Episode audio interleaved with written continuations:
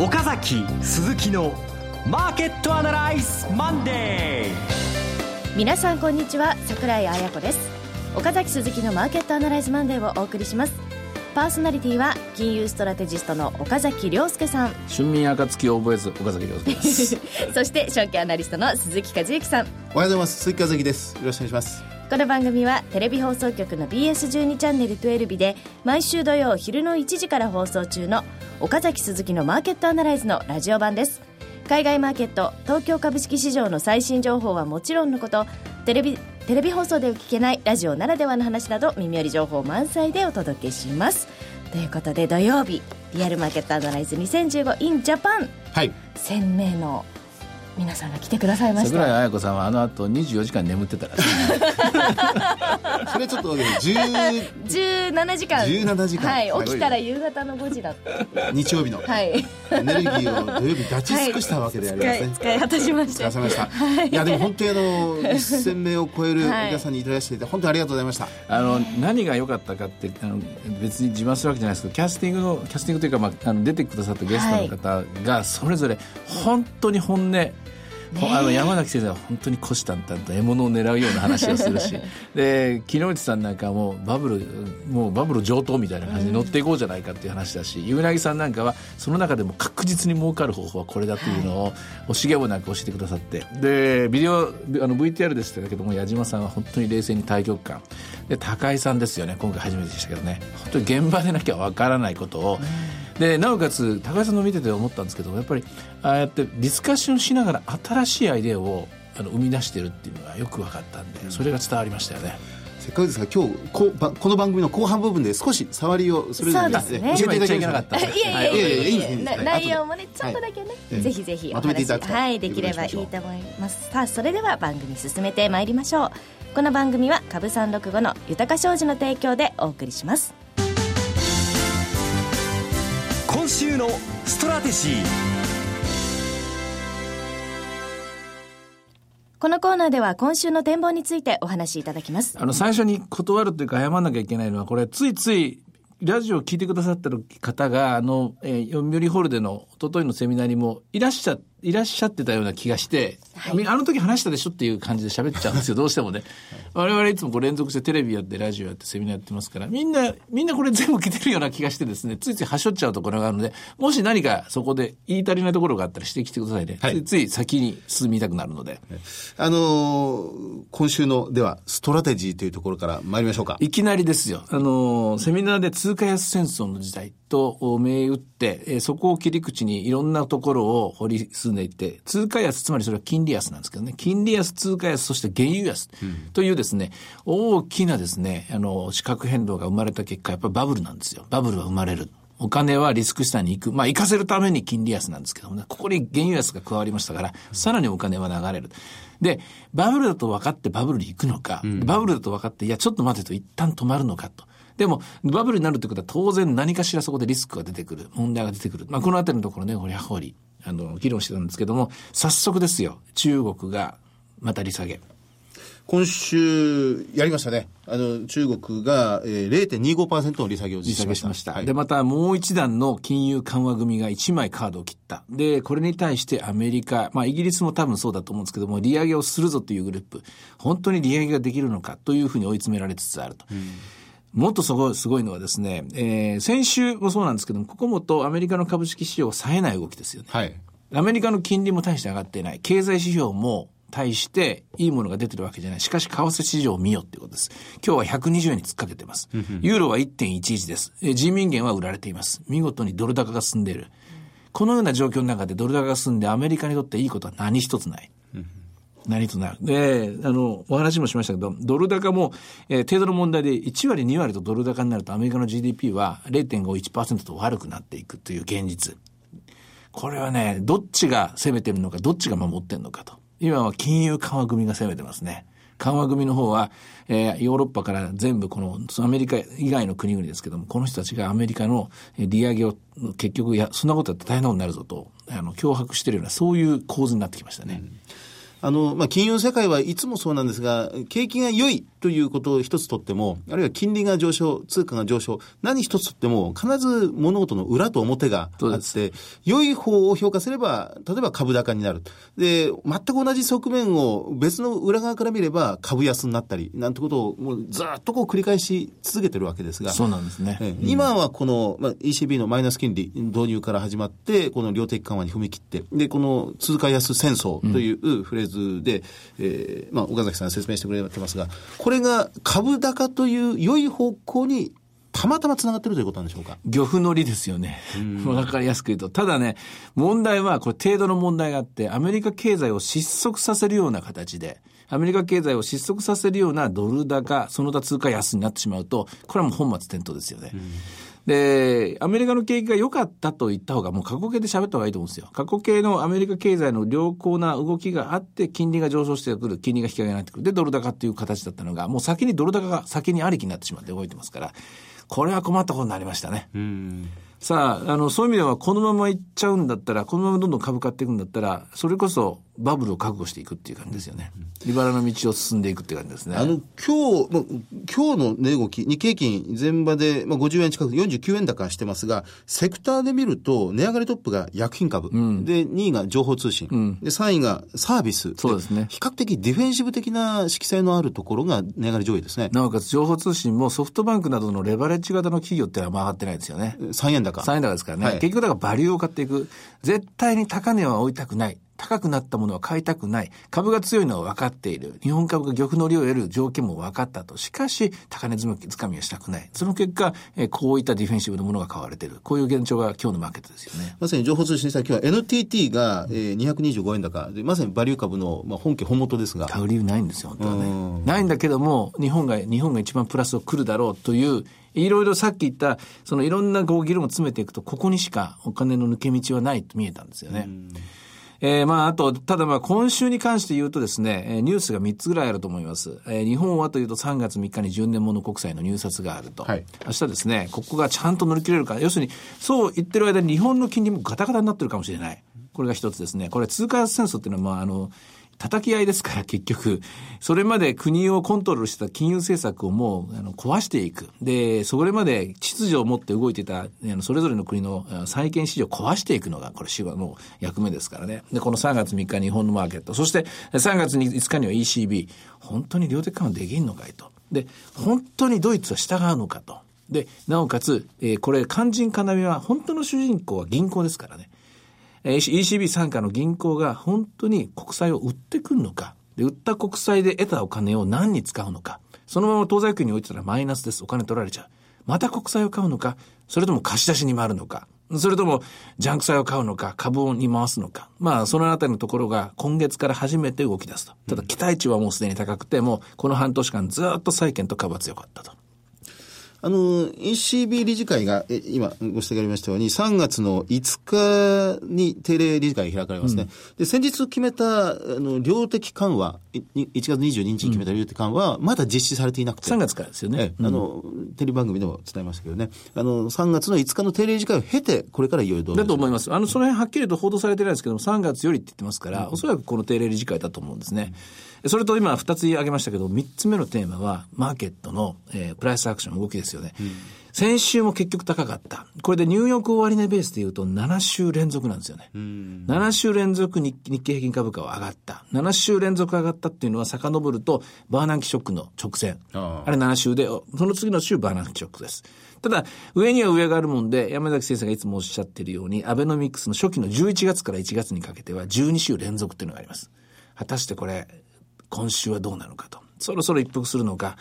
えー、常識的に言うと一服した方が、あ大崩れはその後しなくなると思うんですけれども、もしもこれ本当に抜けちゃうと、えー、アベノミクスの最初の青春期相場って言いますかね、最初の第一波動に近いような現象になっていると。そういう形ですね。あの、手元、今、リアルではないんですが、先週末の PER で見ると、うん、日経平均は、えー、16.9倍。はい、17ですね。で、まあ、全体、東証一部全体で17.8倍というところですから、うん、今までのレンジのもう上限に来てることは来てますね。あの、個人投資家の皆さんは、これ、どういうんですかね、えっ、ー、と、プライドも何もな捨てて、別に形にとらわれることありませんからね。えー、安くなったところをポンと買って、あの、基本的な戦略はやっぱり今週も買いになるんですよ。高くなったって言うけども、例えば1万8800円を買って1万8900円で売れば、それはそれで勝ちは勝ちですからね。はいでも、そこは分かってやるのと分かんないでやるのと大きな違いと、乗せられる相場と乗る相場と違うわけで、ここ乗せられちゃいけないところなんですよ。乗らないと決めたらも絶対乗らない方がいいと。で乗るんだったら本当に覚悟を決めて、ボリューム絞るとか値幅を決めて、トントンとやっていくと。で、絶対目を離しちゃダメです、ここね。うん、乗る人は、今週乗らなきゃいけない人は、間違いなく一日朝と夕方絶対チェックしてください。ほったらかしちゃダメです、ここは。あの、先週大きなニュースがいくつか出ましたが、そのうち一つとして GPIF の運用実績なども出ました。うん、で、組入れ比率が引き上げられてるなとは手元で分かりまして、はい、9月が日本株組入れ比率17.8、12月が19.8、うん、最終的にはこれ25%まで、えー、持っていこうとしているようでありますが、やはり下値は買ってるなっていうのは、この数字だけでも確かに分かることは分かりますね。うん、それとあと国家公務員共済もね、あの、これもともと決まってた話なんですけどね、諦めて数字を入れてきましたからね。はい、ただその需給だけで語るのも、これまた載せられた相場です。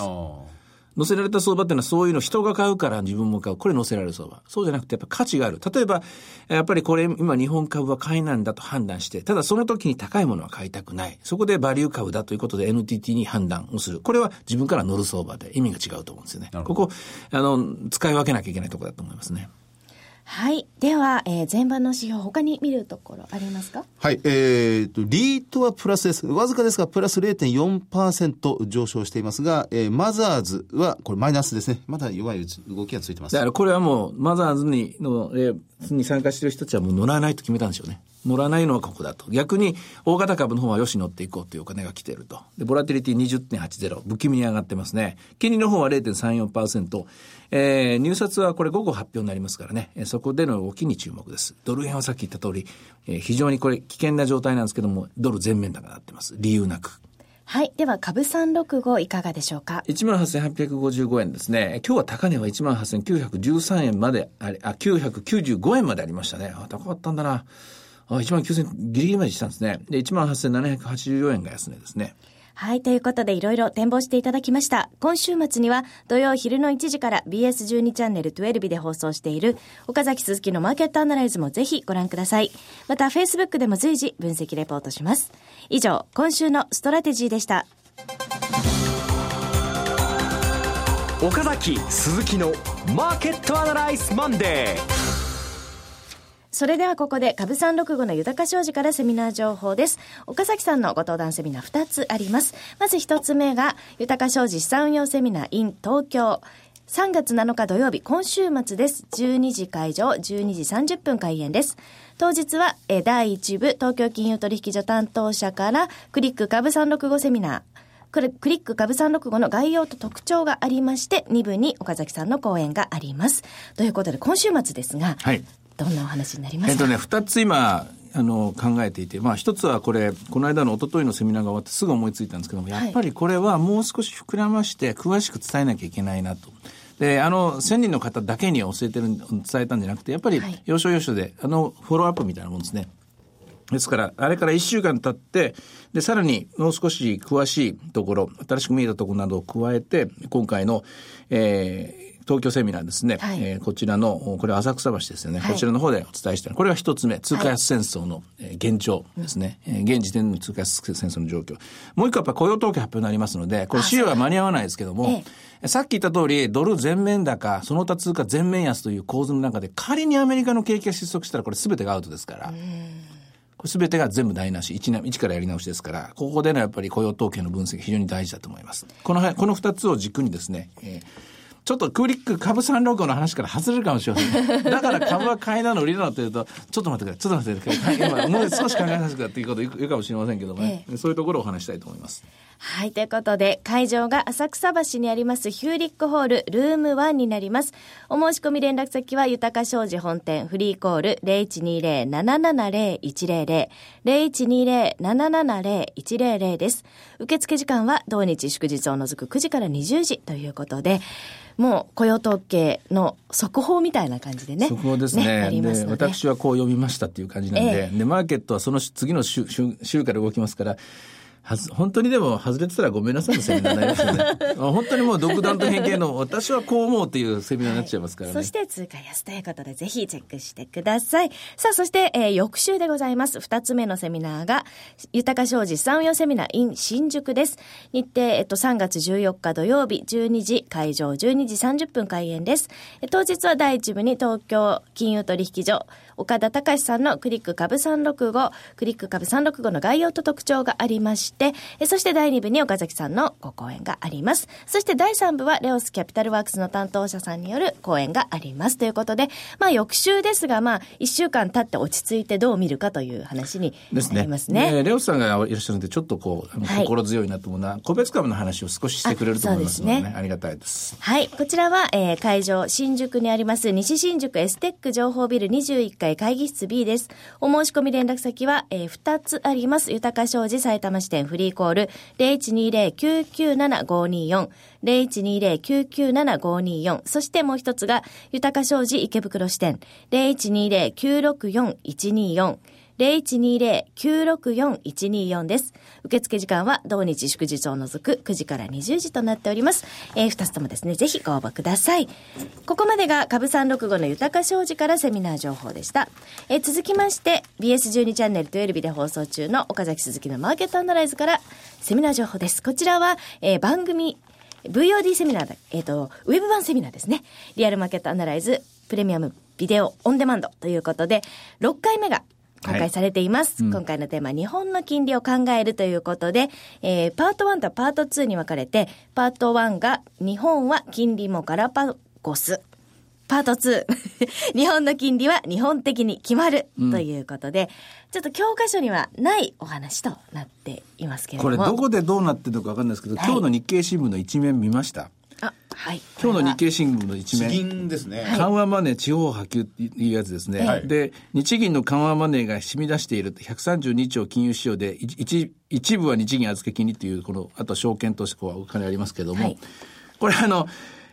私がやりやったですね、この VOD セミナーのあの、サマライズなんですよね、全部ね。そう、そうなりますか。そうです。あれは25ページにわたって25枚もスライドを使って永遠やってきたんですけど、はい、あれ1枚に地銀だけをカーブアウトしてですね、取り出して、えー、あの、横に切ると、この絵になるわけです。はい、そうか、なるほど。あれがこれなわけですね。あれがこれなんです。で、あの、日本は金利もガラパゴス、日本の金利は日本日本的に決まる。これ2つはどういうことかというと、実は日本の金利っていうのは、やっぱり日本の地方といいますかね、日本の本当にまあ、底辺といいますかね、裾野の広いところでじわじわ決まっていくもんだと。で、日本の場合は本当にみんな行儀いいもんですからね、いわば、まあ、神様か神主さんがわかんないけども、えー、祝詞の、の、の、こう、しゃぶ、と唱える日銀さんがいてですね、で、その下に、まあ、神社の、まあ、あの、神主さんみたいなのがゴロゴロ、これが銀銀行なんですけどね、その下にあの、迷い子羊たち私たちがいるっていう、こういう構図でできてますからね、みんなありがたいありがたいって話を聞くわけで、これは欧米みたいに、そんなの知るかと、俺勝手に好きにやるぜっていうですね、フリージャズの世界と全然違うと。日本はちゃんと指揮者の言う通り、あの、あの、バラック音楽をですね、演奏する弦楽四重奏みたいな、まあ、ケットですからね。はい。そういうところをですね、25、延々25枚もスライド作ったんですからね、疲れ果てましたけど、そこのところを、あのスライドだけでも見てもらえば面白いんじゃないかと思います。はい。はい。ということで、えー、視聴方法なんですが、BS12 チャンネル12日、岡崎鈴木のマーケットアナライズの番組ホームページにアクセスいただきまして、VOD セミナーというボタンをクリックしていただければ簡単に視聴できます。ぜひチェックしてください。以上、セミナーのお知らせでした。フォローアップアナライズこのコーナーでは先週放送の BS12 チャンネル12日、岡崎鈴木のマーケットアナライズについてお二人にレビューしてもらいます。はい。あの、テレビの放送ではないんですが、その、えー、土曜日の1000人の超えるお客さんに集まっていただいた、えー、読売ホールでのインジャパンセミナーで、えー、何のかなりおっしゃられていただいたものをまとめていただきたいんですが、いかがですか？矢島さんはあの時はどういう論調で話されたと、岡崎さんなりにまとめられましたか？やはり、あの、私と共感してるのはやっぱり通貨安競争、もしくは通貨競争の時代になったことを認めてらっしゃっていて、で、それが非常に危ない、危ないまあ構造で生まれてて、で、これは、議論した中でも出ましたけど、やっぱりドル高前提なんですよね。で、ドル高前提っていうのはアメリカの景気回復前提なわけですよ。アメリカ景気回復前提ですから、これがもし崩れることになったら、本当にもうバブルマネーが一体どこに行っちゃうのかと。でこれがまあ一つ目の懸念ですね。ただ、二つ目は、そうは言っても、実需って言いますかね、実際の需要はある。例えば、インバウンドっていうのはとんでもないお金になって日本に入ってきて、で、観点の自由どころかですね、もうはっきりとした一つのもう集団としてのマーケットが生まれつつあるという、これはあの大きな構造変化ですよね。そうですね。あの、木之内さん、あの、日経平均、なんと2万9000円。まあ、それは本当にだから、イケイケどんどんならそうなりますよ。そうですね。うん、まあ、ただ、あの、直線的には2万9000円ではなくて、うん、選挙が訪れるたびに日本は拡張的な言い回しがあったり、選挙政策があったり、というので、一回株価はピークをつけ、で、また選挙に向けてってことをこれまでも繰り返しているので、まあ、今年は春先に統一地方選挙あるので、それぐらいまでひょっとしたら行くんじゃないか。でもその後は少し厳しいかななんてお話もされてましたね。あの時、セミナーの時に最後の最後一通り話してからもう一つ話しなきゃいけなかったかなと思ったのが、まあ、イメージックもですね、今日出てきた中国なんですよ。はい。もう一人お客さん、中国の景気回復っていうのも前提にしてるんですよね。うんうん、中国の景気回復がなければ、いくら通貨を安くしても、お客さんがいないわけですからね。うんうん、お客さんが、あの、懐潤ってないわけですから。で、簡単に言えば、ヨーロッパがこれだけ金利を下げて、これだけ通貨を安くして、それで何を狙ってるかっていうと、自国製品が売れること、誰に買ってもらう、中国に買ってもらう。でも皮肉なことに中国の人って今日本で消費してるんですよね。ああ、そうですよね。だから日本株は買いなんだってこれまた一つの結論なんですよ。まあでもまあ、そんな感じでいろいろこう考えていくと、経済って本当に面白いなっていうかね、もう本当に、言っちゃなんですけども、あんまり面白くないドラマを見るよりは経済見てたら面白いなっていう感じありますけどね。そういう中で、あの、セミナー、1000人のセミナーはですね、どんどんどんどんここ話が広がってて、2万9000説もあれば、うん逆にここがもうピークになってしまうって説もあるし。ありましたね。で、その中で、あの、一番危ないものが一番儲かるんだっていうような話、ウクライナやロシアを買ってみようぜみたいなですね、山崎さんの話もあるし、はい、あるいはバブルは今、戸を叩いてるところで、開けた瞬間にすぐ乗った方がいいっていうユナギさんの話があったりとか、ね、そうですね。ユナギさんはもう今は先方を変えて質問に答える形で、ベータ、市場との連動性の高い銘柄、大型株中心に今はやった方がいい、やるとかね。とか、まあそこ、そこを見極めるところだ、うんうんうん、あとはでも、あの、鎌田さんも鈴木さんもおっしゃってましたけども、いやいや、まだまだ割安な銘柄があるっていうのがあって、そして最後の決め手でしたけど、高橋さん、金はそこを打ったかもしれないっていう話ですね。やはりね、通貨安競争の時代になってきましたからね。住友商事の高井宏之さん、そうですね、金で、やはり、やはり目を向けてらっしゃいましたね。やっぱりそういう面で、我々はどうしても株式市場の銘柄、銘柄、銘柄、どこにあるかいいもの落ちてもないかと思うんだけども、それ以外、その外にあるかもしれないですね。はいそしてもう一回戻ってしまうんですが、テレビに放送した岡崎さんが、イエレン議長のその議会証言の中で、失業率が6種類の失業率があるそうなんですよ。いうことを宣伝されてました。うん、で、やはり一つ、見方によるんですが、中の一つは全然戻ってない。そうですね。U6 っていうですね、講義の失業率は未だに11.2%で、全体はまあ5.7%で、もうちょっとで完全雇用だっていうんだけど、そうじゃないっていう、イエレンさんのポイント。で、もう、あの、実はゲストとして久我直子さんにも来ていただいていて、久我直子さんもアベノミクス以降の日本の労働市場の変化をずっと注目されていて、増えたのは実は非正規雇用で、その非正規雇用の女性で、でどちらかというと、年配の方でっていうところですね。これ、まさに実はアメリカも日本も同じ問題を抱えていて、一体失業率って何なのかっていうところですよね。あるいは一体労働市場ってどうなってるか。これも引き続き番組として追いかけていきたいテーマですよね。